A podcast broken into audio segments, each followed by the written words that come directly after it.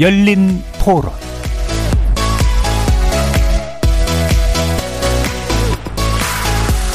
안녕하십니까. KBS 열린 토론 정준희입니다.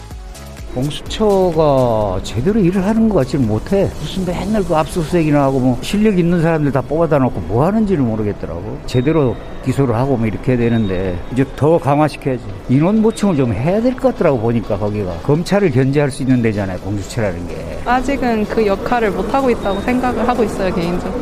모든 국민이 아, 이런 분을 해줬으면 좋겠는데 막상 안 하는 것 같기도 하고 우리와는 약간 동떨어진 느낌이 들더라고요, 계속. 국민 의 기대에 맞지 않는 행동을 했으면 처벌을 받아야 된다고 생각을 하니까 좋은 방향으로 왔으면 정말 잘 됐을 것 같은데 안 돼서 아쉽다.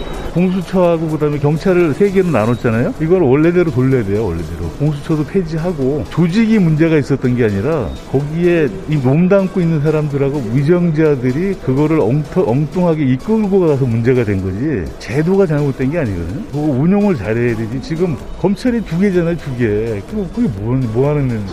다또 신참 들어가가지고 번번이 다 법원에서 기각되고 잘 모르겠어요. 무슨 일을 하고 있는지. 저는 심기일전했으면 좋겠어요. 만들어 놓기까지는 쉽지 않은 과정을 통해서 왔기 때문에 운영을 좀 잘해야 되는 부분이 필요하다고 생각이 듭니다. 거리에서 만나본 시민들의 목소리 어떻게 들으셨습니까? 지난해 초 검찰의 수사권을 축소하는 방향으로의 검찰개혁 일환으로 검찰 대 경찰의 수사권 조정 그리고 고위공직자 범죄수사처 신설을 통해 공수처, 검찰, 경찰의 삼각체계가 도입이 됐는데요. 출범 1주년을 맞은 현재 공수처는 반부패 감시기구로서의 본연의 역할을 잘 수행하고 있을까요? 검경 수사권 조정 일환으로 추진되었던 국가수사본부 설치 그리고 자치경찰제에 도입에 따른 수사 현장의 혼란은 또 없었을까요? 위 질문들에 대해서 여야 각 당은 물론 검찰과 경찰 그리고 나아가 수사 현장과 법조계의 평가가 엇갈리고 있죠. KBS 열린 토론에서는 지난 1월부터 매주 수요일마다 주요 정당 대선 후보들의 공약을 집중 분석해보는 정책의 시간 실전편을 준비하고 있는데요. 오늘은 그 네 번째 시간으로 공수처 그리고 검경 수사권 조정에 관련된 쟁점과 향후 정책 방향 살펴보도록 하겠습니다. 사실 지난 19대 대선에 출마했던 각 당 후보들이 이례적으로 한 목소리를 냈었던 분야들 중에 하나가 바로 검찰개혁과 수사권 조정이기도 해서 제도가 시행된 지 1년이 되는 현재 20대 대선 후보들은 어떤 평가를 내리고 있을지 지금부터 각당 손대위의 정책 전문가들 모시고 후보들의 공수처 그리고 검경 수사권 조정에 관련된 입장 살펴보고 치열하게 토론해보는 시간 갖겠습니다. KBS 열린 토론은 여러분이 주인공입니다. 문자로 참여하실 분은 9730으로 의견 남겨주십시오. 단문은 50원, 장문은 100원의 정보 이용료가 붙습니다. KBS 모바일 콩 그리고 유튜브를 통해서도 무료로 참여하실 수 있고요. 이제 콩에서도 보이는 라디오로 만나실 수 있습니다. 시민 논객 여러분의 뜨거운 참여 기다리겠습니다. KBS 열린 토론 지금부터 출발합니다. 원칙을 좀 지키면 좋을 것 같아요. 그러니까 경제 논리는 좀 경제 논리를 풀고 정치 논리는 정치 논리를 풀어야 되는데 너무 급하게 내 임기 내 빨리빨리 뭔가 제도를 개선해서 뭔가 인기를 끌어보겠다. 제대로 된 전문가를 좀 초빙을 해서 좀 새로운 사람을 좀 많이 육성해주는 정책 그냥 포퓰리즘 말고 부동산이 뭐 거의 폭망했고 대원칙은 안전망이 1번이고요. 최소한의 bottom line 그냥 내가 국민이면 떨어지지 않을 가장 밑반에 여랑 야랑 같이 맞대서 어떤 consensus를 이루어야 되지 않겠나 싶은 그런 생각입니다. 팬데믹이 낳은 경제 위기. 어느 것도 놓칠 수 없는 성장과 복지의 과제. 우리에겐 지금 준비된 경제 정책이 절실하다. KBS 열린 토론 특별 기획 정책의 시간 실전편. 자, 지지율을 고려해서 세계 주요 정당의 정책 대표자분들을 모셨는데요. 먼저 더불어민주당 사법대전환위원회 위원이시죠? 김지미 변호사 나오셨습니다. 네, 안녕하세요. 김지미 변호사입니다. 자, 그리고 국민의힘 중앙선대위 정책본부 공정법치정책분과 위원장이십니다. 정승윤 부산대 법학전문대학원 교수 함께 하셨습니다. 예, 반갑습니다. 정승윤 교수입니다. 자, 그리고 국민의당 사무부총장이시죠? 유주상 변호사 자리하셨습니다. 예, 안녕하세요. 국민의당 유주상 변호사입니다. 어, 참고로 지난주까지 정의당에서도 어, 계속 출연해 주고 계신데요. 어, 오늘 추천됐던 패널께 개인 사정이 생기면서 3당으로만 진행하게 되었다는 점 양해 부탁드립니다. 자, 뭐 사법 개혁이라고 표현했습니다만 어, 사실 공수처 문제 주로 이제 검찰하고 연관된 그런 문제 그리고 수사권 관련된 문제에 좀 집중 토론을 하게 될 텐데요. 일단 어 지난 대선까지만 해도 그리고 지난 총선까지만 해도 이런 사법 개혁에 관련된 목소리들이 굉장히 높았었고 그리고 주요 의제도 되긴 했는데 이번 대선에서는 사실은 그렇게 눈에 띄는 의제는 아닌 것 같아서 이게 핵심 문제가 되어야 한다 또는 될 수 있다고 보시는지 이 부분에 대한 의견부터 간단히 한번 좀 들어보도록 하겠습니다. 먼저 더불어민주당의 김진웅 변호사님. 네. 어, 말씀하신 것처럼 지난 이제 현 정부는 출범할 때부터 100대 그 국정과제가 있었는데 예. 앞 에 1번부터 10번 그 안에 이 사법개혁, 권력기관 개혁이 다 음. 들어가 있을 정도로 가장 중점적인 그 정책이었어요. 그래서 성과가 굉장히 이제 있었죠. 예. 변화가 있었죠. 뭐 예. 성과에 대해서는 평가가 나중에 다를 수 평가를 있기. 때문에 예. 변화가 있었기 때문에 뭐 더 이번 다음 출범할 정부에서도 뭐 지금 정부와 같은 수준의 에, 어떤 이 사법 개혁이 위치를 차지 할 수 있을 것이냐 저는 음. 그럴 수도 없고 그래서도 안 된다. 예. 지금 너무나 현안들이 많기 때문에 중요한 문제들이 많기 때문에 그럴 수는 없습니다만 다만 어, 우리가 큰 변화 사법 그 시스템에 있어서 큰 변화가 있었기 때문에 그것을 안정화시키고 음. 안착시키는 보강하는 예, 수준의 어떤 그 후속 작업들은 계속 이어져야 한다고 봐요. 그래서 예. 저는 이게 뭐 주요 의제가 될 수는 없지만 좀 소리 없이 강하게 음. 어, 기- 후속 과제들을 추진할 필요는 있다. 이렇게 말씀드릴 예, 수 있을 예. 것 같습니다. 이제 강하게 밀어붙이는 힘까지는 아니지만 적어도 어, 눈에 보이든 보이지 않든 간에 그렇죠. 대단히 정교해질 필요가 있는 그런 영역으로서 여전한 우선순위를 가지고 있다 이렇게 말씀을 주셨네요. 자 국민의힘 정승윤 교수님 말씀도 들어보죠. 그 현재 유력한 대선 후보 두 분이 다들 그 법조인 출신입니다. 예. 그러다 보니까 국민들은 자연스럽게 그분들의 인생이 사법과 관련돼 있기 때문에 관심을 가질 그렇죠. 수밖에 없고 예. 어 2021년 12월 3, 4일 동안 한국 매니페스트 본부가 의뢰해서 한국 리서치에서 조사한 그 한국 사회에서 가장 중요하다 생각하는 의제 20대 대선 유권자 의제로서 조사한 결과를 보면은 사- 단 하나의 의제를 뽑으라고 하면은 사법개혁이 1위를 차지했습니다. 예. 16.4% 1위였습니다. 여전히 국민들은 이 사법개혁에 대해서 관심이 많고 음. 그리고 이것이 여전히 대선 의제로서 관심이 많은 만큼 지금까지는 아직까지 잠잠하지만은 토론회가 본격적으로 진행이 되면은 폭발적인 관심을 끌 수 있는 영역이다. 예, 그러니까 예. 중요한 의제가 될 것이라고 생각합니다. 예, 주요 양당의 두 후보가 법조인이기도 하고 거기에 대한 기대도 있고 또 사회적인 요구도 여전히 있다. 아마도 앞으로 굉장히 중요하게 다뤄질 것 같다. 이런 말씀이셨네요. 자, 국민의당 유주상 변호사님 말씀 들어보죠. 일단 앞으로 본격적인 대선 토론에서 중요한 의제로 될 거로 보입니다. 네. 왜냐하면 지난 대선에서 공통점으로 관심 가는 영역이었는데 지금 양대 그 거대 정당의 후보들이 정책에 대한 제안을 주게 하기보다는 네거티브로 예. 그 서로 다투기 바쁩니다. 그러다 보니까 정책 대안에 대해서는 주, 어, 그 정작 제시되지 않고 있는데요. 그리고 두 번째로는 어, 이번 정부에서 검찰 개혁 중심으로 지금 오늘 논의한 내용들도 일부 그 개혁에 착수를 하셨는데 예. 결론적으로는 불완전한 개혁입니다. 음. 그렇기 때문에 여전히 남아 있는 개혁을 지속적으로 할 필요성이 충분하기 때문에 네네. 이번 대선에서도 주요 의제라고 봅니다. 예. 불완전한 개혁이라는 말씀 마침 또 주셔서요. 어, 현 정부가 추진했던 구체적인 어떤 안들이 있잖아요. 공수처 신설 굉장히 큰 거였었고, 검경 사건 조정도 굉장히 큰, 아까 김재 변호사 말씀처럼 상당한 변화에 해당하는 건 맞기 때문에, 근데 이제 불완전함에 대해서 평가를 해 주실 때 아마 방향이 좀 더 다를 수도 있을 것 같아서, 일단은 국민의당에서는 어떻게 보시는지 한번 말씀 들어보죠. 일단은 지금 현재 구체적으로 공수처의 출범이라든지 검경 수사권 조정 문제는 예. 뭐 크게 뭐 사법개혁이란 표현했습니다만 구체적으로는 권력기구의 한 그렇죠. 부분, 예. 어, 그 부분에 해당한다고 볼 수 있는데요.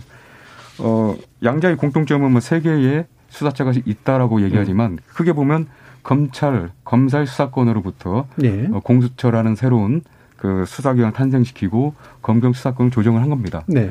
그런데 결론적으로는 어, 공수처의 탄생에 있어서는 최종적으로 필요성을 맨 처음에는 느낀 부분도 다소 있었으나 예. 정작 입법화에서 탄생했을 때는 거의 그 정치적 중립이 제대로 지켜지지 않는 그런 가운데에 강행해서 탄생했기 때문에 결국 지금 국민의당에서는 어 우리 후보가 집권을 하게 된다면은 즉시 공수처를 폐지하겠다 음. 이런 입장에 있는 거고요. 예. 어, 검경 수사권 조정에서는 일부 어, 과거의 수사권 독립이라는 논쟁에 있어서 조정된 부분이 있으나 어, 일부 그 어떤 전진적인 예, 예. 그 개혁이 착수된 걸로는 평가됩니다. 예. 그렇지만 보완할 부분은 충분히 있습니다. 예. 일단 공수처 쪽은 필요는 있었지만 잘못 설치됐기 때문에 폐지하는 쪽으로 분명히 밝히셨고 네. 검경 사건 조정은 1보 전진 정도 수준이라 2보 전진이 이제 예상으로 그렇죠. 필요하다.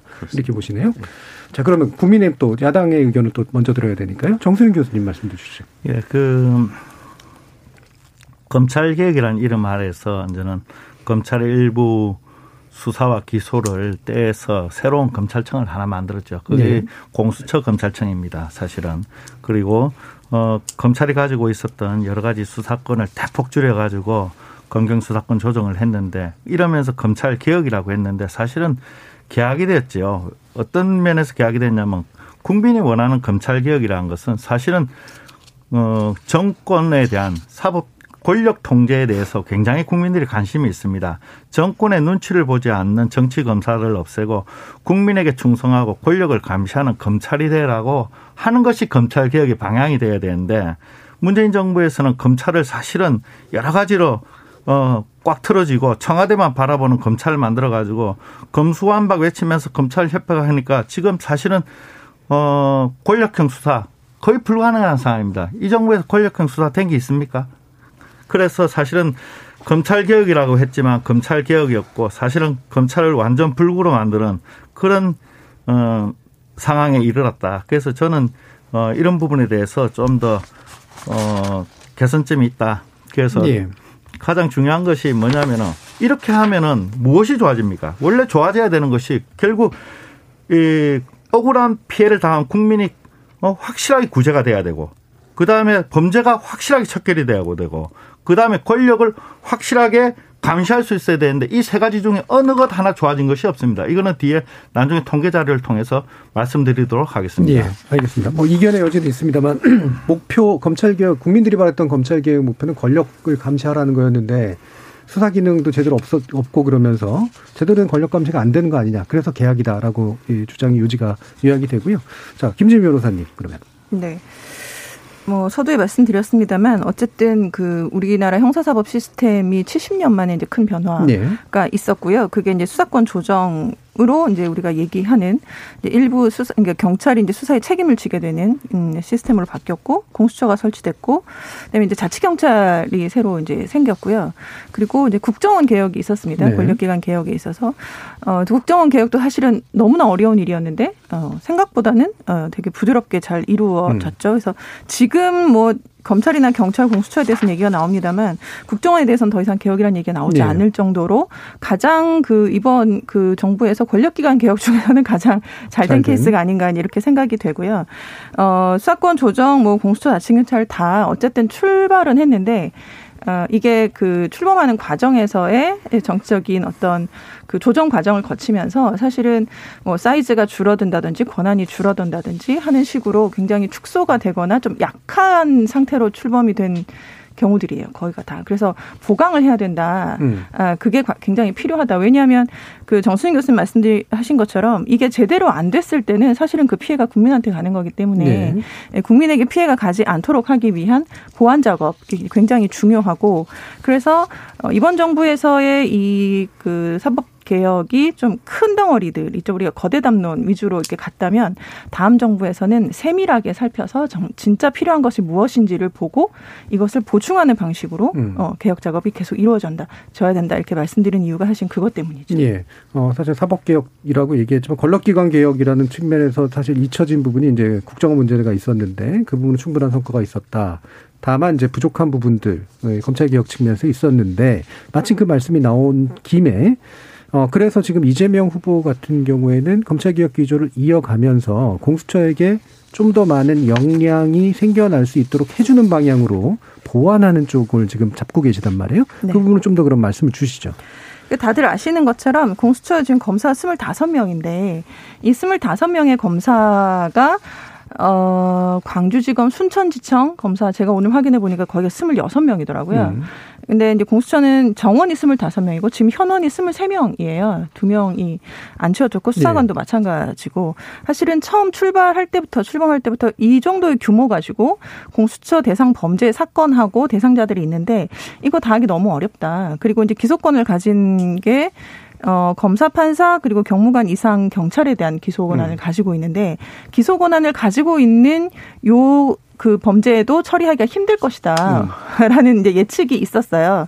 그래서 규모, 네, 규모라는 게 결국은 인력이죠. 인력을 늘린다는 게 결국 예산을 또 투여한다는 네. 의미이기 때문에 뭐 조직이나 인력이나 예산은 당연히 제 기능을 하도록 늘려야 되는 것이 맞고요.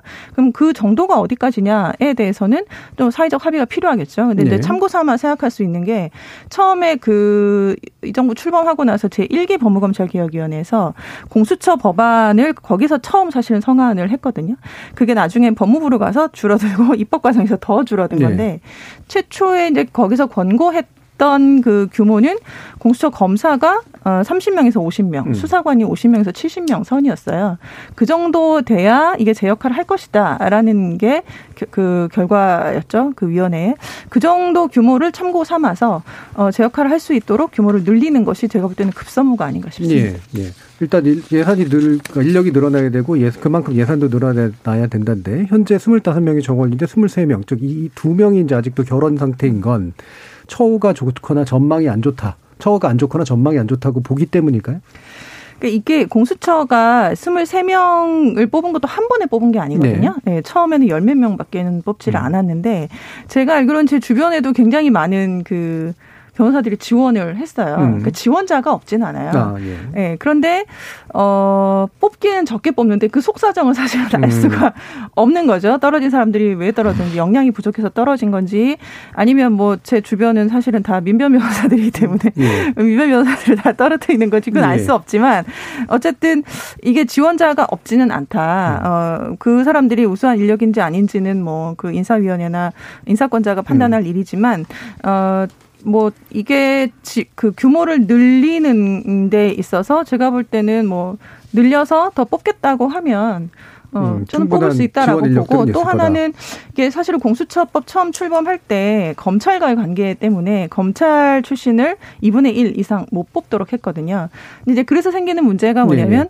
수사 경험이 없는 사람들인 거예요. 그래서 지금 전문성이라든지 실력의 문제가 음. 나오고 있어서 이게 검찰로부터의 어떤 독립 겸, 검찰과의 견제 관계도 중요하지만 일단은 제 기능을 하는 것도 음. 중요하기 때문에 이 부분도 좀 재고의 여지가 있지 않나 개인적으로는 그렇게 생각 하고 예, 있습니다. 알겠습니다. 주로서 인력과 어, 예산 확대 부분에서 이제 강조를 해주셨기 때문에 이 부분에 대해서 야당의 평가는 또 꽤 사뭇 다를 거라서 일단 의견을 한번 들어보죠. 국민의힘 정세윤 교수님 이 부분 어떻게 평가하십니까? 아, 예. 그 우리 민, 더불어민주당께서도 그 공수처 검사들의 전문성이 없다. 특히 뭐 수사 경험이 없는 사람들이 대폭 어, 충원이 되면서 제대로 역할을 못하고 있다. 이 점에 대해서는 정말로 공감합니다. 어, 지금 가장 큰 문제가 공수처 검사들의 전문성이 없는 무능이죠. 그 영국 공수처장이 했던 말이 있죠. 우리는 아마추어다고. 사실은 고위공직자 부패 수사는 수사 중에 가장 어려운 수사 중에 하나입니다. 네. 어, 교통사고라든지 뭐 폭력 사건들 이런 것들은 조그만 경험이 있어도 웬간하게 처리를 할 수 있습니다. 그러나 사실은 어, 의사들이 아주 고도 어려운 수술과 마찬가지로 이 고위공직자 부패 수사는 수사 중에서도 가장 어려운 수사인데 그 수사를 하는 사람들을 거의 수사 경험이 없는 초짜들, 어? 변호사들로 채웠습니다. 이 부분에 대해서는 굉장히 오만한 생각이다. 수사를 음. 너무 쉽게 생각한다. 저는 그렇게 생각합니다. 우리가 라면 끓일 때 웬간하면 끓일 수 있습니다. 그러나 복요리 하는 거 쉽지 않습니다. 독이 있기 때문에. 예, 그래서 예.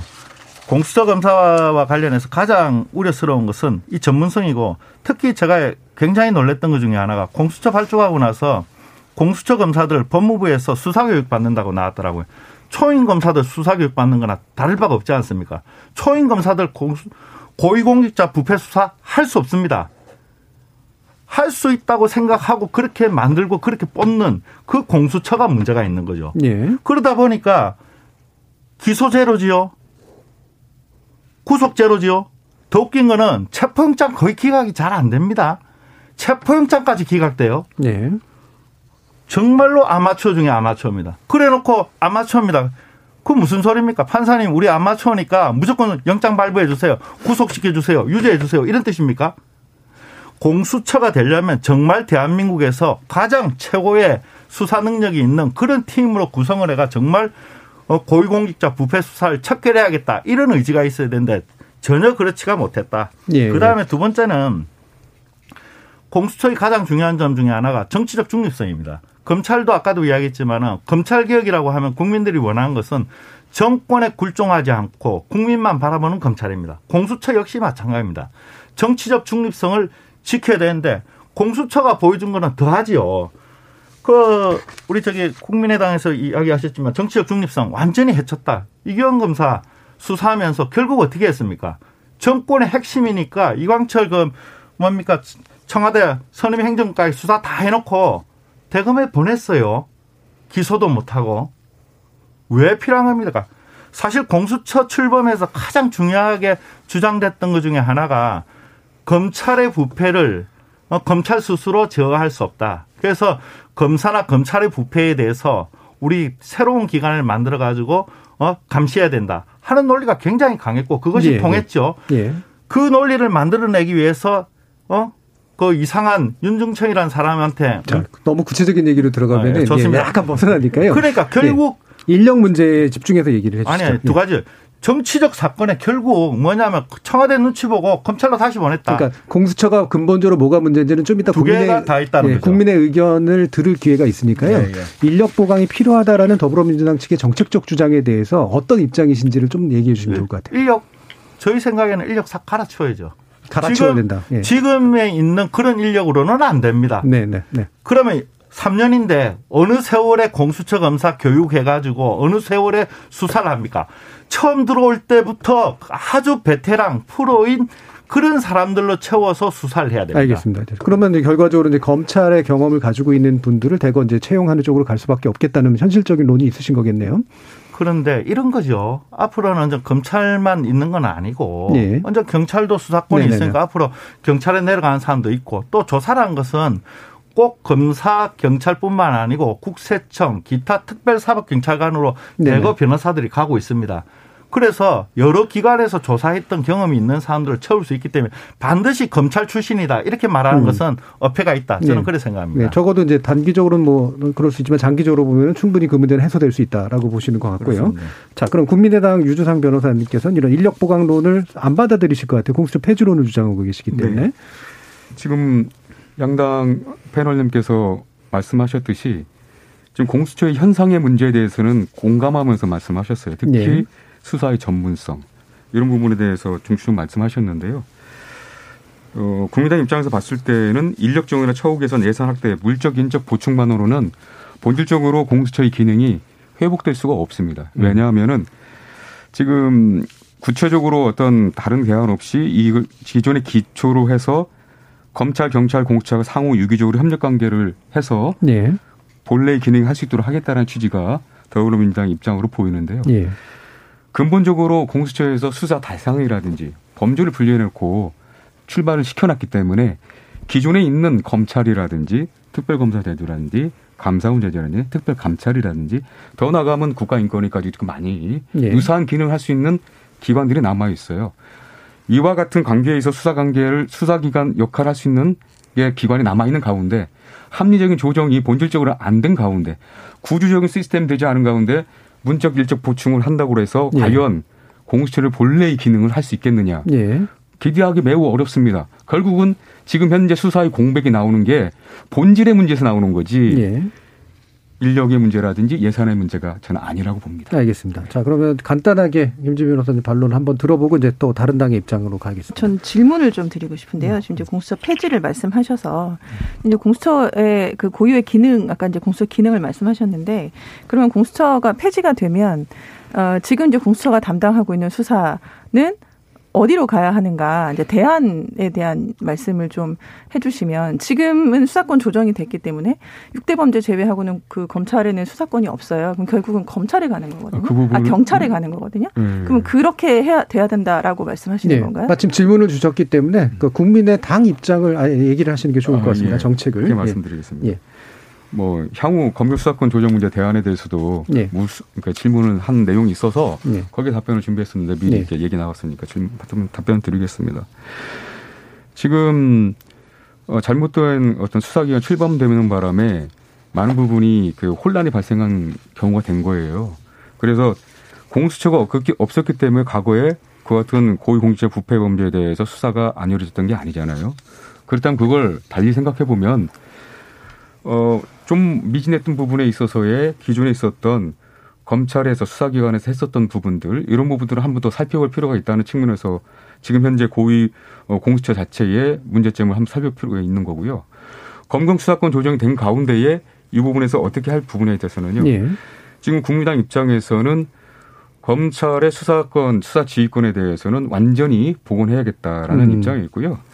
그리고 경찰의 수사 개시에 대해서는 포괄적으로 완전한 개시권을 줘야겠다. 예. 확실하게 역할 분담을 해서 그 기능을 어, 보완한 가운데에 예. 공수처 폐지도 지금 말씀드린 셈입니다. 예, 예, 예. 따로 이렇게 생각 없이 말씀드린 게 아니고요. 네. 그렇기 때문에 어 공수처가 지금 현재 하고 있는 기능 대해서 어떻게 할 거냐라는 부분은 그렇게 걱정하지 않아도 될 부분입니다.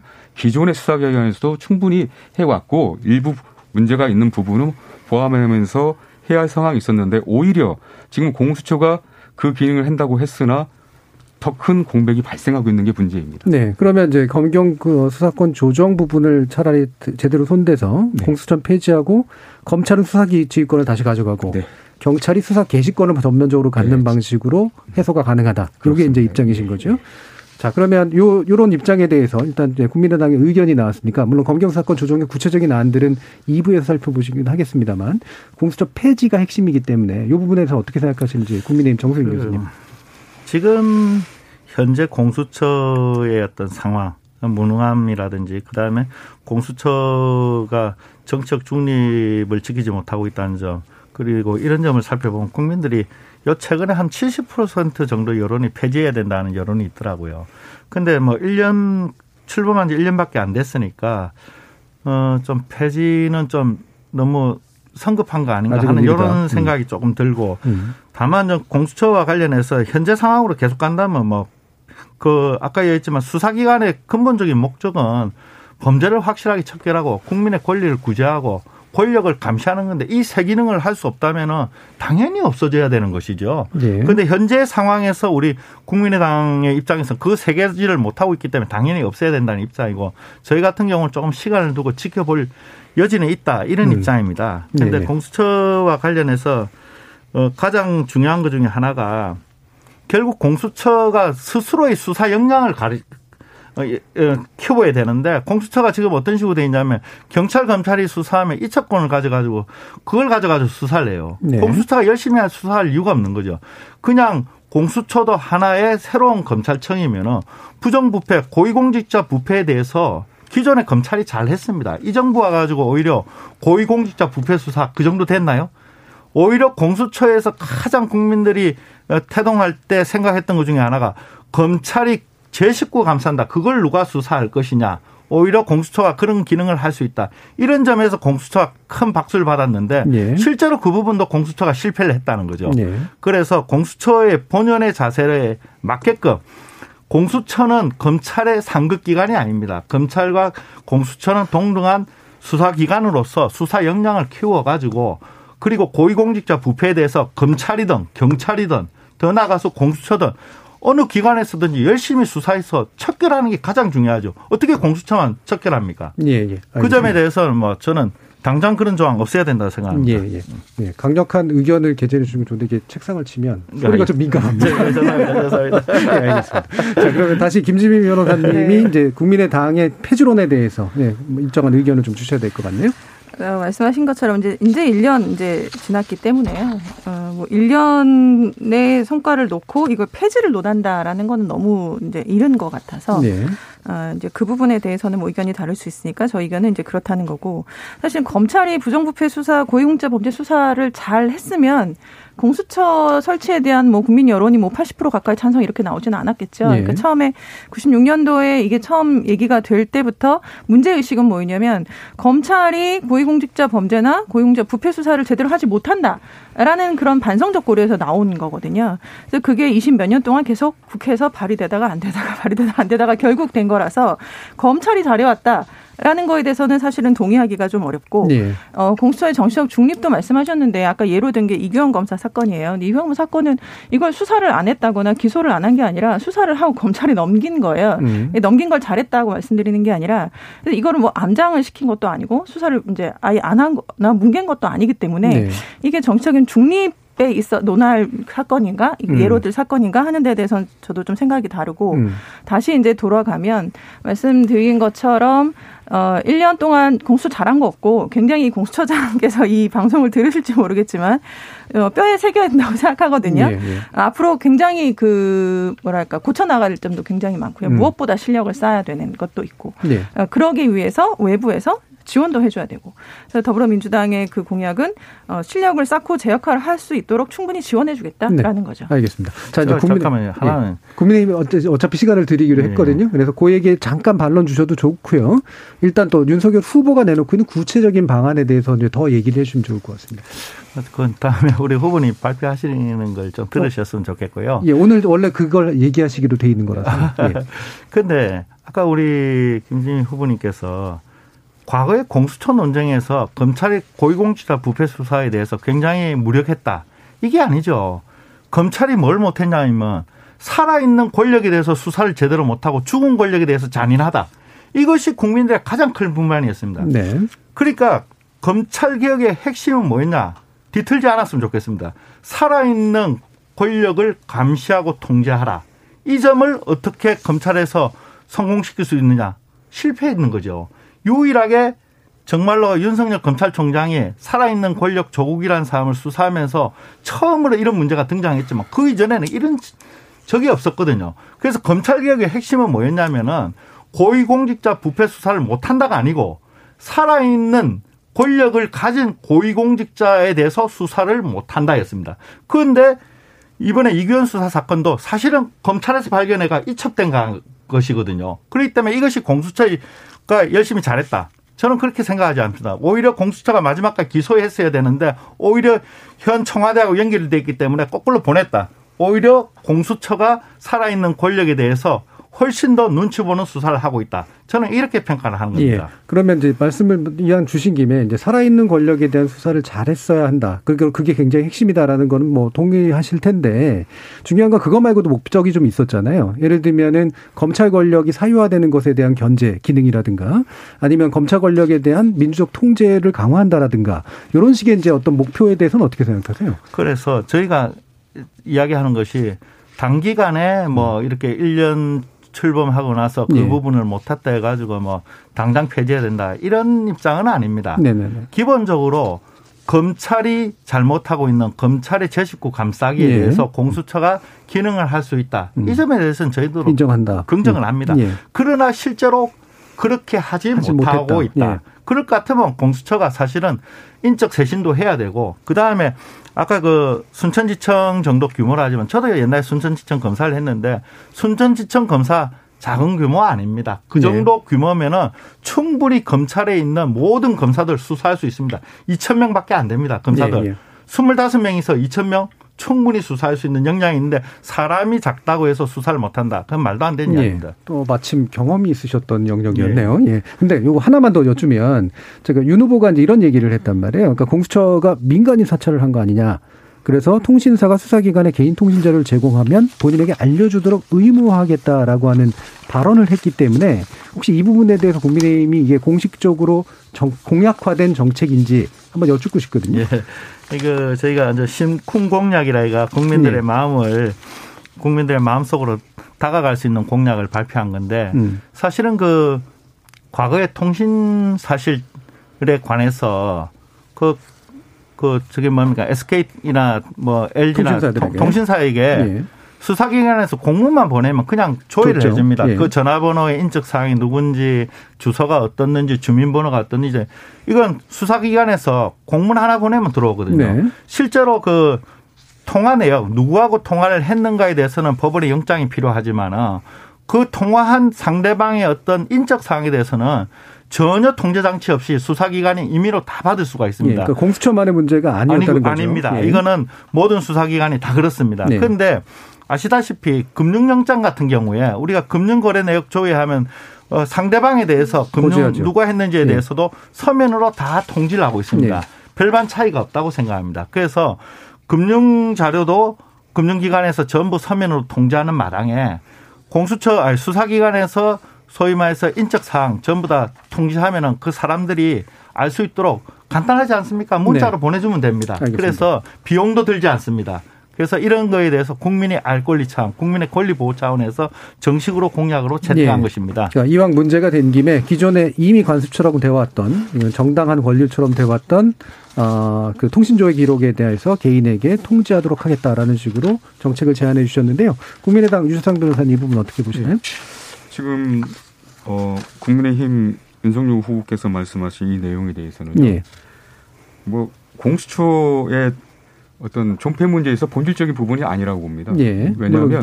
예. 이와 같은 사생활 보호가 필요한 부분은 어느 기관이 하더라도 예. 그 해당 정보 보유자한테 공급권자한테 보내주려는 게 맞는 지역적인 문제예요. 그래서 본질적인 어떤 공수처의 존폐 문제하고는 그렇게 밀접한 연관성은 없다고 저는 보고요. 네. 네. 어, 우리 당에서는 결국 아까 말씀드린 것처럼 본질적으로 어, 공수처가 만약에 필요하다면 왜 필요하며 필요하다고 했을 때에 어떠한 구성을 가지고 정립해서 다른 수사기관과의 정립관계를 분명히 해서 예. 제대로 탄생시켜야 할 것이냐 여기에 예. 초점을 맞춰서 봐야지 부수적으로 문제 생기는 걸 가지고 지금 좀 나오는 현상을 두고서 예, 예. 일부 손봐가면서 이걸 유지시킨다 한들 탄생 자체가 본질적으로 잘못되는 게 제대로 잡힐 수가 없다고 보는 입장. 알겠습니다. 그 본질적인 부분도 2부에서 좀 더 구체적으로 말씀 주실 드릴 어, 기회가 있을 테고요. 어, 더불어민주당 김지민 변호사님 오늘 네. 간단한 코멘트 부탁드립니다. 통신자료 문제는 공수처의 문제가 아니에요. 그래서 지금 이제 통지하도록 하겠다라는 건 당연하고 이거는 뭐 워낙 발의도 여러 번 됐고 예. 시민사회에서 요구하는 거고 시민사회에서는 더 나아가서 영장을 필요하게 하자라는 음. 주장을 계속하고 있거든요. 근데 이것을 공수처의 사찰 방지 차원이다. 이렇게 프레임을 하시면 좀 곤란한 것이 살짝 정치화됐다는 다들. 알려졌지만 검찰이 작년 상반기에 제공한 게, 그 요구한 게 한 60만 건 돼요. 공수처가 네. 135건인데 문제는 2021년 상반기는 검찰이 수사권 조정으로 6대 범죄만 수사할 수 있는 예. 수사권이 대폭 줄어들었는데도 불구하고 검찰이 60만 건 가까이 요청을 했다라는 거죠. 그래서 이거는 수사 그 공수처의 사찰이 아니고요. 수사기관이 개인정보를 무단으로 사용하는 거에 대한 개인정보 보호 차원에서 접근을 해야 되는 거지 예. 공수처 사찰 문제는 아니다. 네. 아, 라는 말씀 먼저 드리고 싶고 어 그렇지만 뭐 통제하도록 해야 된다. 당연히 동의합니다. 네. 네. 알겠습니다. 자, 그러면 일부의 이제 공수처 존폐 내지 보안에 관련된 견해들은 뭐 어느 정도 좀 들어본 것 같고요. 좀 더 들어가서 이제 검경 사건 조정에 관련된 이야기 2부에서 나누게 될 텐데요. 그 중간에 이제 지금까지 들어온 청취자 문자가 있어서 들어보고 가도록 하겠습니다. 정희진 문자 캐스터. 네, 지금까지 청취 여러분이 보내주신 문자들 소개합니다. 9687님. 공수처는 너무 성급하게 출범한 부분이 없지 않아 있습니다. 앞으로 미비한 점을 보완해서 제대로 정비하면 될 것 같습니다. 8825님. 공수처는 폐지가 아니라 보강을 해야 됩니다. 부패 권력을 수사하는 막중한 역할을 제대로 수행하기 위해 관련 수사 경험이 있는 검찰 인력의 30% 정도를 공수처로 보내는 방안도 고려하면 좋겠습니다. 박승민님. 공수처가 읍면동 자치센터도 아니고 인력 부족 탓하기 전에 능력이 있는지 그 부분부터 살펴봐야 하지 않을까요? 7491님. 공수처 설치 과정마다 반대만 해오던 국민의힘이 이제 와서 공수처의 전문성을 거론하면서 비판하는 건 보기 안 좋네요. 반대를 위한 반대로 보여집니다. 지금이라도 전문성 강화를 위해 야당도 힘을 보내주었으면 합니다. 0388님. 처음부터 잘하는 사람이 어디 있습니까? 권력기관 개혁은 저항이 강한 만큼 제도가 안착될 때까지 보완해 나가야 한다고 봅니다. 0355님. 공수처 폐지해야죠. 정권 비리 수사 제대로 한 게 뭐가 있습니까? 김재훈님. 국민들은 아직 검찰을 못 믿습니다. 검찰의 자정 능력을 신뢰하지 못하는데 어렵게 분산한 권력을 다시 검찰에게 돌려주라니 이해가 안 되네요. 헤이드님. 팩트 확인차 올립니다. 국민의힘 중앙선대위의 사법개혁위원회 의뢰로 한국사회여론연구소가 공수처가 수사를 효율적으로 하고 있다고 평가하는가라고 질문한 결과 부정평가가 74.8%, 긍정평가는 18.1%로 집계됐는데요. 폐지 동의 여부를 물은 조사가 아니었어요. 라고 보내주셨네요. 네, KBS 열린 토론. 이 시간은 영상으로도 생중계하고 있습니다. 유튜브에 들어가셔서 KBS 일라디오 또는 KBS 열린 토론을 검색하시면 지금 바로 토론하는 모습 보실 수 있습니다. 방송을 듣고 계신 여러분이 시민 노객입니다. 계속해서 청취자 여러분들의 날카로운 시선과 의견 보내주세요. 지금까지 문자캐스터 정의진이었습니다. 토론이 세상을 바꿀 수는 없습니다. 하지만 토론 없이 바꿀 수 있는 세상은 어디에도 없습니다.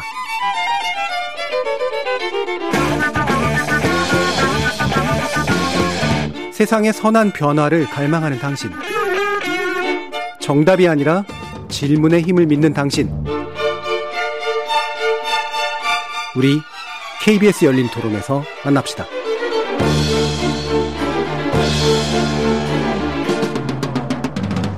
대선 특별기획 정책의 시간 실전편 그 네 번째 시간으로 사법개혁 문제를 준비했는데요. 오늘 KBS 열린 토론은 세 개 정당이 참여해주고 계십니다. 먼저 국민의힘 중앙선대위 정책본부 공정법치정책분과위원장 정승윤 부산대 법학전문관 전문대학원 교수 함께해주고 계시고요. 국민의당 사무부청장 유주상 변호사 그리고 더불어민주당 사법대전환위원회 위원 김지미 변호사 이렇게 같이 해주시고 있습니다. 자 그럼 2부에서 이제 검경 수사권에 좀 더 집중을 해서 이야기를 나눠볼 텐데요. 아까 이제 국민의당에서는 그게 훨씬 더 본질적인 문제고 대안이고 대처 방식이다라고 얘기해 주셨기 때문에 어, 검찰의 수사지휘권 원복시키고 경찰의 수사 개시권을 전면화하자라는 취지로 얘기해 주셨어요. 좀 더 구체적으로 말씀 그럼 주시죠. 네. 어, 지금 공수처에 대해서 그 존폐에 대해서는 국민당 입장에서는 즉시 폐지의 입장인데요. 네.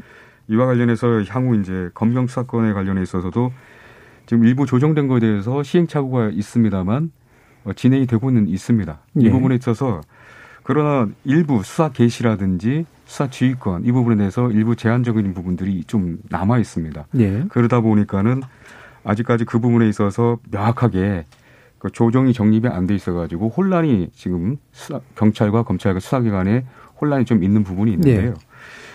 아예 수사 지휘권 자체에 검사에 대해서는 확실하게 제한적인 게 아니라 분명히 주고 네.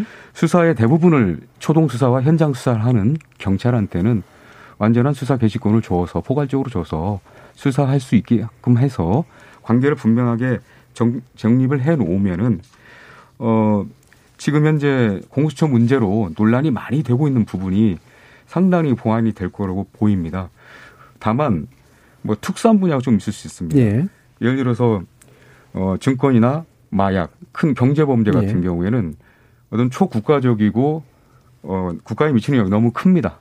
이런 부분에 있어서는 전문성을 매우 유효하기 때문에 달리 어떤 국 수사국처럼 달리 어떤 그 전문성이 필요한 그 수사에 맞게끔 새로 설립하는 것이 좀 타당해 보인다. 예. 이런 입장에 있습니다. 예, 예. 결론적으로는 어 검경 수사권 조정을 좀 더 분명히 해 놓으면은 공수처 존폐에 있어서의 폐지를 해도 충분히 기타 유사한 기능을 하는 특별검사제도부터 감사원 제도부터 여러 제도들이 있는데 그런 부분을 그 성질에 맞게 어, 필요할 때마다 활용하면서 네. 수사기관 정립해 놓으면 옥상옥처럼 생길 수 있는 공수처가 있음으로 해서 수사에 공백이 발생하는 이런 사태는 발생하지 않을 걸로 보고 예, 있습니다. 그러니까 현재처럼 사건이나 범죄 영역에 따라서 경찰의 수사권, 수사 개시권 또는 검찰의 수사 지휘권이 이제 이렇게 세분화되어 있는 것들을 아예 검찰의 수사 지휘권과 경찰의 수사 개시권으로 포괄화시키고 네. 필요한 경제사범 내지 마약범죄 같은 데는 별도의 그러니까 검찰과 경찰이 가는다는 별도의 전문 수사처 내지 수사국 예. 이런 것들을 만드는 게 맞다. 필요가 예. 예. 그럼 자 국민의힘 정수민 교수님 어떻게 보십니까? 그 조금 전에 했던 것 잠깐 언급하고 넘어가겠습니다. 예. 그 검찰 경찰에서 통신 사실 조회를 많이 한다고 하는데 검찰 경찰은 통신 사실을 조회 많이 하는 이유 중에 하나가 범죄자 체포에 굉장히 중요합니다. 통신 사실 조회하는 네. 것이 그렇기 때문에 근거를 위해서 그렇게 하는 거지만은 공수처는 범인을 근거하고 현행에서 체포하려고 하는 것이 아니고 당시의 수사 내용이 그, 그 뭡니까 그 공소장 유출이 과연 뭐 어떤 문제가 있냐 제가 있느냐 없냐 누구를 통해서 전화해서 유출했는가 이런 식으로 수사를 했기 때문에 그렇기 때문에 사찰 시비가 붙은 겁니다. 그 점을 그냥 검찰 경찰에서 통신 사실 조회를 많이 하니까 뭐 문제 없다 이런 식으로 퉁치고 가는 거는 좀 본질에 안 맞다. 음, 그 그런 수사 영역에서는 이런 식의 이제 통신 조회가 전혀 필요 없다 이렇게 보시는 그렇죠. 건가요? 막 예. 그 극히 최소로 했어야 되는데 무자비하게 무차별적으로 했다. 이렇게 음. 바라보기 때문에 국민들이나 여러 사람들이 사찰에 가깝다라고 하는 것이지 예. 누구를 체포하기 위해서 통신 사실을 조회한 게 아니라는 거죠. 그 네. 점에서 경찰 검찰에서 했던 통신 사실 조회와 내용이 다르기 때문에 사찰 시비가 붙는 건데 그 점을 그런 식으로 물타기 하는 것은 좀 곤란하다. 그 이렇게 이야기하고 검경 수사권에 대해서 좀 이야기를 하겠습니다. 그 2022년 올해입니다. 올해 1월 23일 날 서울경제신문사하고 대한 변호사협회에서 공동 설문조사를 했습니다. 검경 수사권 조정 이후 어 어떻는가 하는 변호사들에 대해서 조사를 했는데 굉장히 재밌습니다. 여기 보면 경찰 수사에 대해서 매우 부정적이 35.23, 부정적이 70, 37.08, 변화가 없었다 20.15, 긍정적인 것이 2.12, 아, 매우 긍정적인 게 2.12, 긍정적이 5.4입니다. 이거 보십시오. 이렇게. 자, 여기 보면은 변호사들 입장에서 8% 정도가 괜찮다고 생각하고 92%의 변호사들은 굉장히 어 검경 수사권 조정 이후에 경찰 수사가 나빠졌다. 라고 이야기하고 있습니다. 72%는 정말 나빠졌다 생각하고 92%는 고만고만하고 그 중에 한 26.8% 정도가 아까 요 국민의당 당론하고 동일하게 백지화하고 재조정해야 된다. 예. 이렇게 변호사들이 하고 있습니다.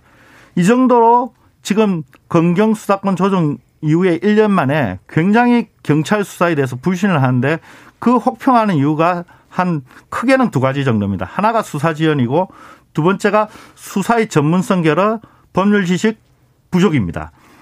이 수사 지연과 관련해서는 너무 당연한 겁니다. 지금 신속하게 수사를 받아야 되는데 수사가 굉장히 지연되는 것이 수사 범위도 늘었지만 과거에 검찰에서 사, 조사하던 사건들이 전부 다 경찰로 내려갔습니다. 검찰에 직접 고소하면 전부 경찰에서 처리합니다. 예. 형사부 검사들이 과거에 형사부 검사들 정말 고생하는 것 중에 하나가 불교소장 작성하는 겁니다. 이거 예. 없어졌습니다. 지금 예. 검사들 이거 안 하니까 좋아하더라고요. 예, 근거를 경찰- 자세히 얘기해 주시는 건 좋은데 한 번에 너무 많은 걸 전달하면 청취자들이 좀 아, 예, 부담스러워하시거든요. 그러니까 좀 여하튼 짧게. 검찰에서는 어떻게 되냐면은 검찰에서는 사람을 불러가 조사할 수 없도록 해놨습니다. 예. 검찰에서 송치한 사건을 검찰에서 검사가 불러서 조사한 것도 직접 수사다 하지 말라는 겁니다. 예. 그러다 보니까 모든 것을 보안 수사하고 재수사 내려보니까 경찰에 사건이 폭주하니까 수사가 안 된다는 겁니다. 예. 너무너무 심각하다. 두 번째, 수사의 전문성. 아시다시피 이 법이란 것은 굉장히 복잡하고 양이 많습니다. 그런데 일선 경찰들이 법에 대한 이해도가 굉장히 낮다는 거죠. 그래서 경찰의 법률 이해도에 대해서 그 대한변호사협회에서 공동 설문조사한 거 보면은 어떠냐면은 10%만 긍정적이고 90%가 불만이고 67%가 부정적입니다. 특히 77%가 변호사가 그 경찰한테 법률 이론에 대해서 설명을 했다는 겁니다. 왜 그러냐면은 과거에는 경찰 수사를 검사가 다 통제하기 때문에 법률에 대해서 검사가 전부 다 어, 조언을 하게 됩니다. 그런데 지금은 그런 시스템이 없으니까 변호사가 직접 가서 법률 조언을 해야 된다는 거죠.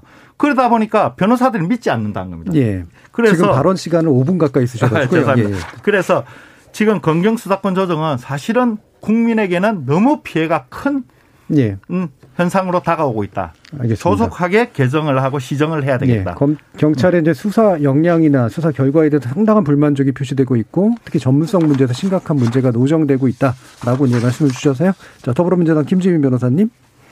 네, 그 방금 말씀하신 설문조사 같은 경우는 그 저희 이제 제가 그 활동하고 있는 민변에서 사실은 변협보다 먼저 설문조사를 했었고 예. 유사한 결과가 나왔었어요. 어, 꼽고 있는 게 말씀하신 것처럼 수사 지연 문제와 이제 전문성 문제인데 예, 저, 뭐 전문성 문제는 사실은 그동안은 검찰의 수사 지휘를 다 받아서 했기 때문에 경찰이 자체적으로 전문성을 키울 이유가 없었던 거죠. 음. 어, 그래 요것도 사실은 이제 시간을 두고 조금 예. 달라질 것이라고 예측하는데 그 시간 동안에 피해 국민이 받는 피해는 어떻게 할 거냐 이제 그게 문제인 그렇죠. 거죠. 예. 그래서 좀 이제 뭐 경찰도 폭, 폭력 사건 뭐 기타 그그 단순한 사건 같은 경우는 당연히 처리를 잘 하죠. 그동안 해온 게 있는데 문제는 이제 경제 사건 같은 경우 이게 예. 이제 약간 민법의 월- 논리가 들어가면 경찰들이 그런 걸 사실 잘 모르기 때문에 네. 어려워하거든요. 그래서 아까 그 변호사님 말씀하셨던 것처럼 경제 범죄나 뭐 증권 범죄, 뭐 조세 범죄 이런 좀 복잡한 사건들은 전문 수사 기구를 만드는 방법도 사실 저는 있다고 생각해요. 네, 그래서 수사를 전문화시키자 오히려 음. 어 그렇게 해결도 할 수 있을 것 같고 경찰도 지금 자체적으로 이 수사권 조정과 관련해 서 이런 여론이 있다는 거를 알고 있어요. 그리고 그래서 뭐 내세운 이게 수사 인력을 전문화시키겠다, 뭐 수사 자격 요건제를 두겠다, 뭐 실명제 두겠다, 뭐 장기 수사 일몰제 두겠다 이런 얘기들 많이 나오고 있거든요. 그것들을 정책으로 받아 안아서 제도로 만들면 되죠. 그래서 잘해 나가끔 음, 해 나가면 되는 것이고 다만 검찰이 지금 수사 지휘를 전혀 이제 하지 못하고 다만 보안 수사나 재수사 요구 아니면 영장 청구와 관련해서 이제 수사 지휘의 방식으로 네. 중간에 개입을 하는 길이 있는데 이게 결국은 수사 지휘와 별로 다를 게 없어서 수사 지휘를 좀 열어놓는 방법은 어떤가 저는 사실 개인적으로는 열어놓는다는 건 그러니까 수사주의를 지금은 공식적인 예전처럼 예. 건뭐 계속 수사 중간 중간에 보고하고 지휘받고 이렇게 하지 않거든요. 음. 수사 개시와 종결이 다 검찰의 권한이기 다 예. 책임이기 때문에. 예, 근데 중간에 이제 어려운 뭐 어떤 법리적인 문제가 있다든지 그랬을 때 경찰의 판단으로 검찰의 의견을 묻는 정도의 길은 열어둘 수도 음. 있는 거 아닌가. 예, 예. 어, 그런 식의 제도 보완을 좀 할 수도 있을 것 같아요. 예, 알겠습니다. 자, 그러면 이제 이 부분은 아마 더 구체적으로 논의는 하긴 해야 되는데, 일단 요, 요 안에서 한번 해보죠. 이를테면, 어, 경찰의 전문성 부족은 이제 지금 뭐 여러 가지로 얘기되고 있지만 이게 시간의 문제일까 아니면 구조적인 문제일까에 대한 이제 물론 질문도 있을 텐데요. 어, 경찰이 좀 통제받지 않는 그런 권력이 되는 측면이 있지 않은가라고 하는 우려랑 또 반대로 이제 지금 남구준 경찰청 국가수사본부장은 검찰의 영장 청구권 제도를 독점하고 있어 생기는 문제가 있다라고 또 반론을 펼치고 있는 영역도 있어서 요거를 묶어가지고 한번 평가를 들어봤으면 좋겠거든요. 예, 유재상 변호사님 먼저. 네, 말씀드리겠습니다. 우선 국민의당에서는 검경 수사권 조정 문제를 기본적으로 보는 그 네. 기준은요, 어, 권력기관이기 때문에 억제, 그러니까 균형과 견제와 균형. 견제와 예. 균형 예. 이두 가지 양측면을 가지고서 네. 접근을 합니다. 결국은 경찰이든 검찰이든 큰 권력을 갖게 되면은 부패하게 마련이고 통제가 안 되는 거죠. 예. 그렇기 때문에 그런 원리를 어떻게 하면 적절하게 분배를 해서 네. 합리적인 수사가 될 수 있을까? 여기 초점을 맞추는 것이고요. 뭐 쉽게 말씀드리면 경찰관중 13만 그 수가 있고요. 예. 수사관이 있고 경찰은 한 검찰은 한 2,100명 정도 된다고 예. 해요. 어마어마한 차이죠. 그렇다면 수사에 있어서 초반에도 국민당 입장을 말씀드렸는데요.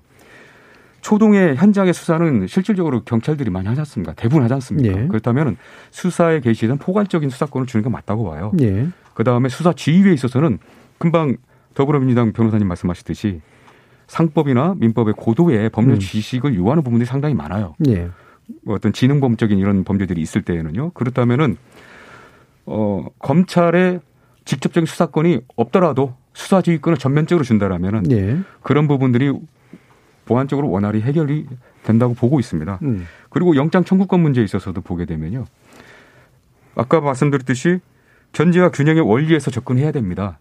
만약에 지금 경찰청에서 국수, 어, 국수부 국가수사본부장이 얘기하신 것처럼 뭐 대물적인 부분, 대인적인 부분 나누어서 음. 대물적인 부분이라도 영장권가 원활하게 될 수 있게끔 해달라는 취지를 얘기하는데요. 예. 굉장히 수사의 편리적인 측면에서 접근하는 거예요. 음. 대물적이니까 소소하게 생각해서 손쉽게 경찰에서 바로 영장 청구해서 받아내는 게 좋지 않겠냐. 음. 이런 접근 방법 자체가 인권 의식이 저는 부족하다고 보고 있어요. 예. 이것도 당연히 어떤 견제 원리에 의해 접근해서 검찰이 여기 영장 그 청구권에 대해서 가지고 통제하는 역할, 견제하는 역할을 가지고 있어야 된다. 수사 지휘권처럼 음. 예. 수사 개시에 대해서 포괄적인 권한을 어, 경찰이 가질 필요가 있다고 한다면 예. 그런 측면에서 볼 때에 이게 살펴보게 되면은 경찰의 권한이 비대해지더라도 통제 장치가 원활하게 작동돼 돌아갈 수 있는 겁니다. 예. 그러니까 경찰에게 수사 개시권을 폭넓게 인정해 주는 대신 검찰의 영장 청구권 유지하고 그다음에 수사 지휘권에 대해서 열어주는 네. 그런 방식으로 가면 서로 견제 균형이 되는 것이다. 예, 통제가 되는 것이다. 자, 국민의힘 정수윤 교수님.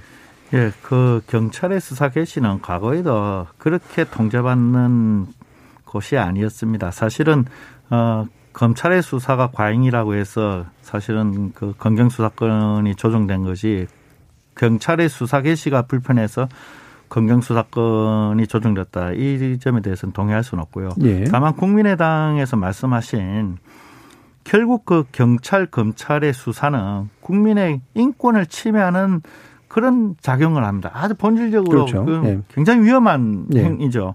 이에 대해서 좋든 싫든 경찰의 어떤 과잉 수사를 제동하는 방법은 결국 우리 헌법에서는 영장주의를 가지고 경찰의 과잉 수사를 제동을 하고 있습니다. 예. 다만 이 영장주의와 관련해서 우리 헌법은 결정을 한 거죠. 경찰에서 수사할 때는 최소한 검찰에서 한번 통제받고 법원에서 통제받고 2단계 통제를 받아라고 헌법에서 우리 국민의 합의에 의해서 결정을 한 건데 그 국수본부장이 헌법이 그래 돼 있는 것을 무시하고 아 불편하다는 이유로 그러면 국민의 인권은 어디로 간 겁니까? 정말 인권 의식이 없는 국수본부장의 말이다. 저는 그렇게 음. 생각합니다. 예. 다만 아까 우리 국민의당에서도 말씀하셨지만 검사는 숫자가 작고 그러다 보니까 검찰은 직접 법원에서만 1단계로 하라는 거다. 예. 이것이 우리 헌법의 가치고 우리 헌법의 원리입니다. 실제로 경찰, 검찰, 그다음에 법원과의 관계에서 여러 전 세계적으로 상태가 전혀 다릅니다.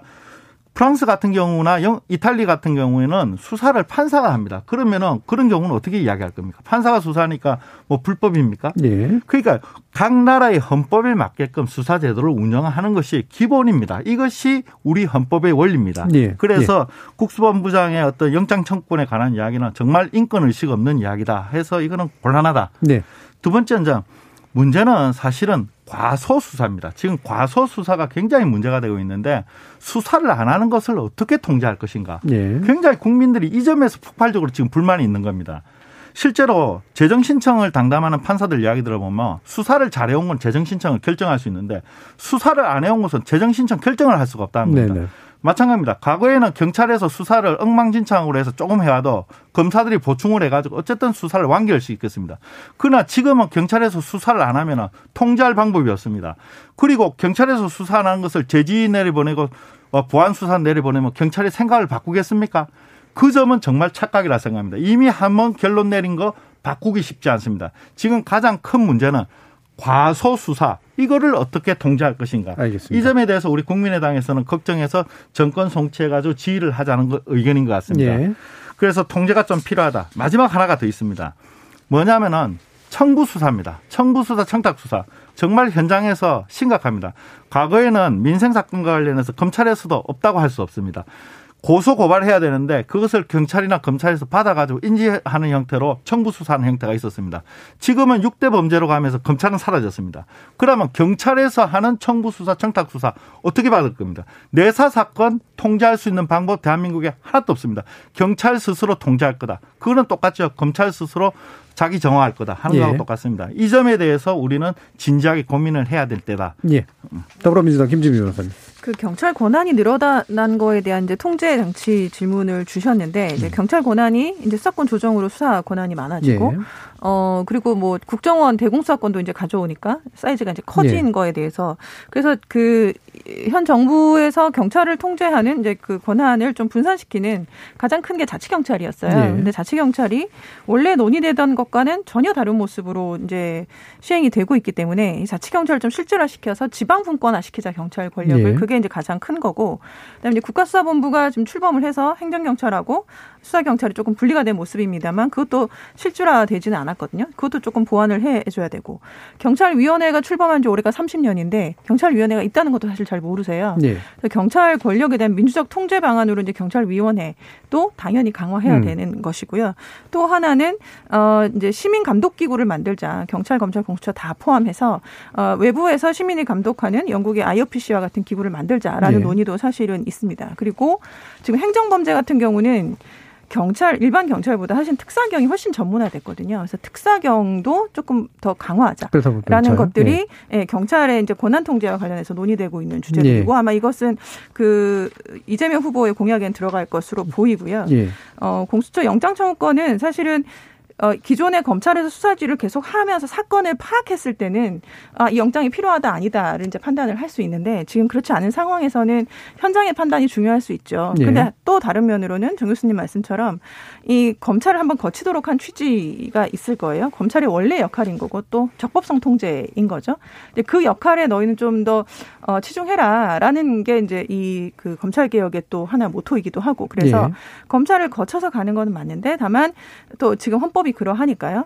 어, 현장의 판단을 좀 중요시 해줘야 된다. 그래서 중요한 역할이 영장심의위원회입니다. 예. 근데 이 남구준 청장의 얘기는 아, 부사본부장의 얘기는 영장심의위가 너무 검찰 편향돼 있다라는 거예요. 음. 그럼 과연 그러한지를 좀 살펴서 현장의 목소리 최대한 반영될 수 있도록 이거를 고칠 필요는 있겠죠. 네, 그 네. 부분은 한번 살펴볼 필요는 있을 것 같아요. 알겠습니다. 지금 이제 그 김지 변호사님 말씀을 좀 들어보면 이제 특사경부터 해서 뭐 자치경찰, 이렇게 분권 위주의 시스템이나 어, 시민적 통제기구라든가 이런 식의 것들, 다시 말하면 이제 검찰로 다시 돌려주기보다는 다양하게 분산시켜가지고 통제를 할 수 있는 방안을 마련하는 게 더 보완적이다라는 견해를 주셨는데 이와 유사한 게 정의당 심상정 후보의 경우인 것 같거든요.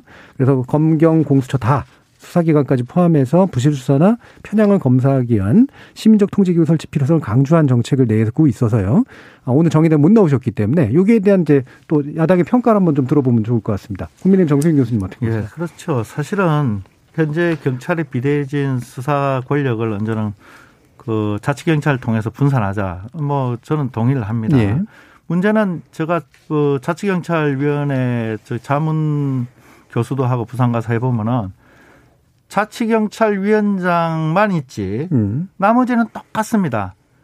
국가 수사 경, 국가 경찰 전체 자치 경찰위원장 한 명만 선임하는 결과지 바뀐 거라고는 한 개도 없습니다. 네, 지금 그 문제를 지적을 것 그러니까. 같아요. 예. 근데 지금 이야기하잖아요.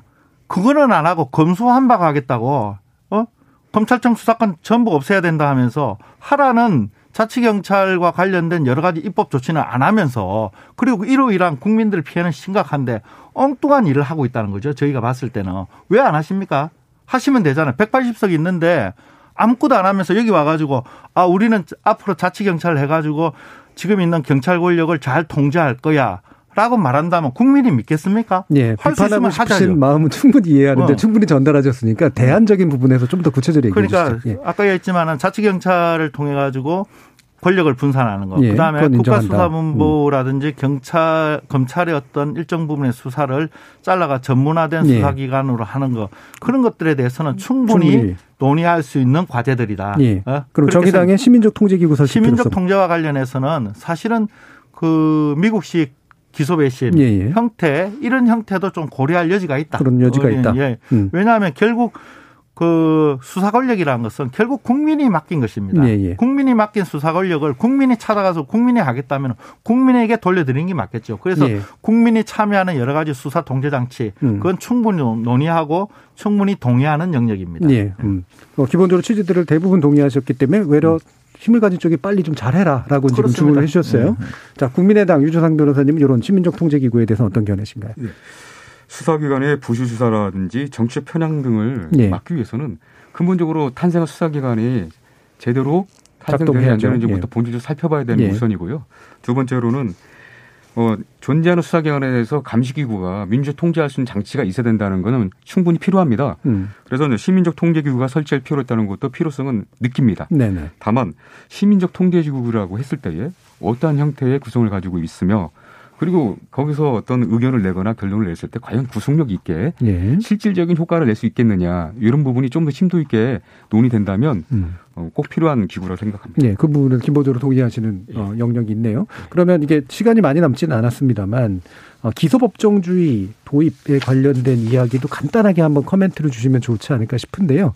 마무리 발언과 섞어서 얘기해 주셔도 좋고 그 부분만 얘기해 주셔도 괜찮을 것 같습니다. 일단 어, 국민의힘 정수인 교수님 말씀부터 좀 들어볼까요? 그 기소법정주의 질문은 이게 전문성 강화를 예. 위해서 기소법정주의 해야 된다는데 전문성 강화하고 기소법정주의는 상관이 전혀. 상관없습니다. 음, 예. 첫째. 그리고 기소법정주의를 언제 독일 같은 경우 하고 있는데 기소 편의주의를 검찰에서 한다고 해서 실제로 어 기소유예하는 사건은 정말로 애매한 사건들, 억울한 사건들이지 거의 기소유예 한다고 해서 사건이 문제가 되고 있는 경우는 없다. 실제로. 암장 같은 어, 성격이 암장 아니다. 오히려 암장 내는 거 이런 음. 옛날부터 유명한 이야기 있습니다. 검찰은 기소유예권 있고 경찰은 묵살권이 있다. 음. 뭐 이런 식의 농담 같은 이야기가 예. 있는데 기소유예라는 것은 사실은 여러 가지를 고려해서 기소하지 않는 것이 훨씬 더 국민의 이익에 부합하는 사건들을 기소유예를 활용하자는 거고 그 기소유예 같은 경우에 그런 구체적인 기준을 어떻게 통제할 것인가 이 점에 대해서 좀 더 국민적 논의가 하면은 저는 충분하다.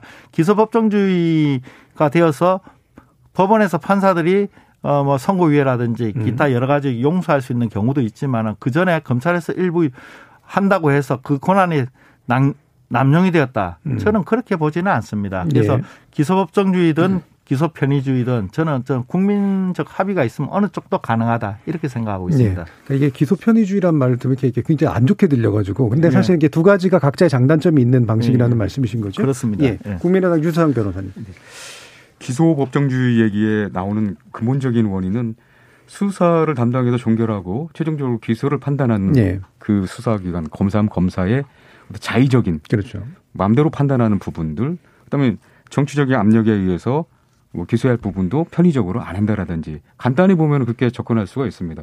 그러면 기소 법정주의를 하면은 어떤 요건에 해당하면은 반드시 기소해야 된다라는 음. 엄격한 그 잣대를 들이는데요. 그렇죠. 분명히 일장일단이 있습니다. 예. 그래서 어느 하나만이 옳다라고 말할 수는 없는데요. 음.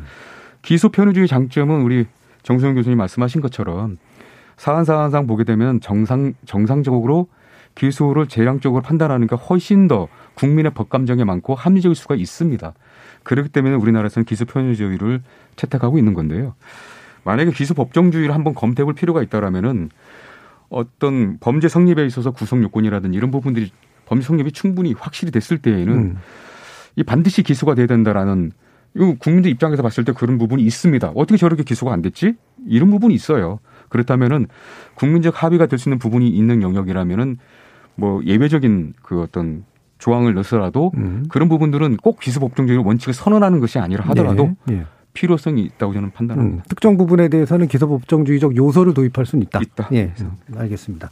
자, 그러면 더불어민주당 김지미 변호사님 의견 들어보죠. 네, 기소법정주의나 아까 말씀하신 기소 배심이 결국은 지금 검찰에게 남아있는 기소권에 대한 통제 방안인 거예요. 음. 그래서 검찰이 이제 수사권을 일부 가지고 있고 이제 기소 권한을 가지고 있는데 검찰의 기소 권한에 대해서도 어, 좀 통제를 해야 되는 거 아니냐라는 취지에서 나오는 게 기소 법정주의와 기소 배심이어서 네. 이 부분도 뭐 검찰 권한의 통제 의 수단으로 충분히 이제 고려할 만한 사항이다. 음. 다만 우리 문화와 맞지 않는 부분도 있을 수 있기 때문에 실제 우리 그 법문화에서 우리 사회에서 이게 적용 가능한가라는 것은 좀 세밀하게 좀 들어가 봐야 될 것 같고요. 네. 어, 이제 시간이 얼마 없어서 제가 음. 못다한 얘기를 좀 음. 드리고 싶은데 어, 지금 이재명 후보 측에서 이제 그 수사 뭐 개혁 혹은 뭐 검찰 개혁과 관련해서 중요하게 들여다보고 있는 게 저희가 수사 절차법 이에요. 네. 지금 형사소송법이 있습니다만 수사 절차와 관련해서는 굉장히 뜨문뜨문 돼 있고 각 수사 기관별로 내부 규칙으로 정해져 있어서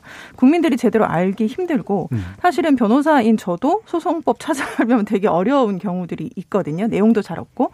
그래서 이런 것들을 하나 모아서 수사 기관에 대한 통제를 법으로 하자라는 거죠. 음. 국민들이 알기 쉽게 영국의 페이스법이라고 있거든요. 음. 쭉 수사 절차와 관련해서 처음부터 끝까지 쭉 규정해 놓은 그런 법을 우리도 이제는 가지고 있을 때가 되지 않았냐. 네. 공수처 따로 경찰 따로 검찰 따로 서로 내부 규칙으로 네. 자기들이 음. 규율하는 거 맞지 않다. 수사 절차법 지금 굉장히 중요하게 좀 보고 있는 중이고 또 하나 강조하고 싶은 게 피해자 보호. 음. 그죠? 이 수사 절차 관련해 가지고 그좀 도외시되는 다소 도외시되는 게 피해자 보호 부분이거든요. 그래서 피해자 보호와 관련해서 정책을 지금 입안을 네. 하고 있다라는 말씀 드리고 싶습니다. 네. 자, 오늘 어, 사법개혁 문제 가지고 나눠봤는데요. 오늘 함께 해주신 세 분, 국민의당 유주상 변호사님, 더불어민주당 김지미 변호사님, 국민의힘 정승윤 부산대 교수님 세 분 모두 수고하셨습니다. 감사합니다. 감사합니다. 감사합니다.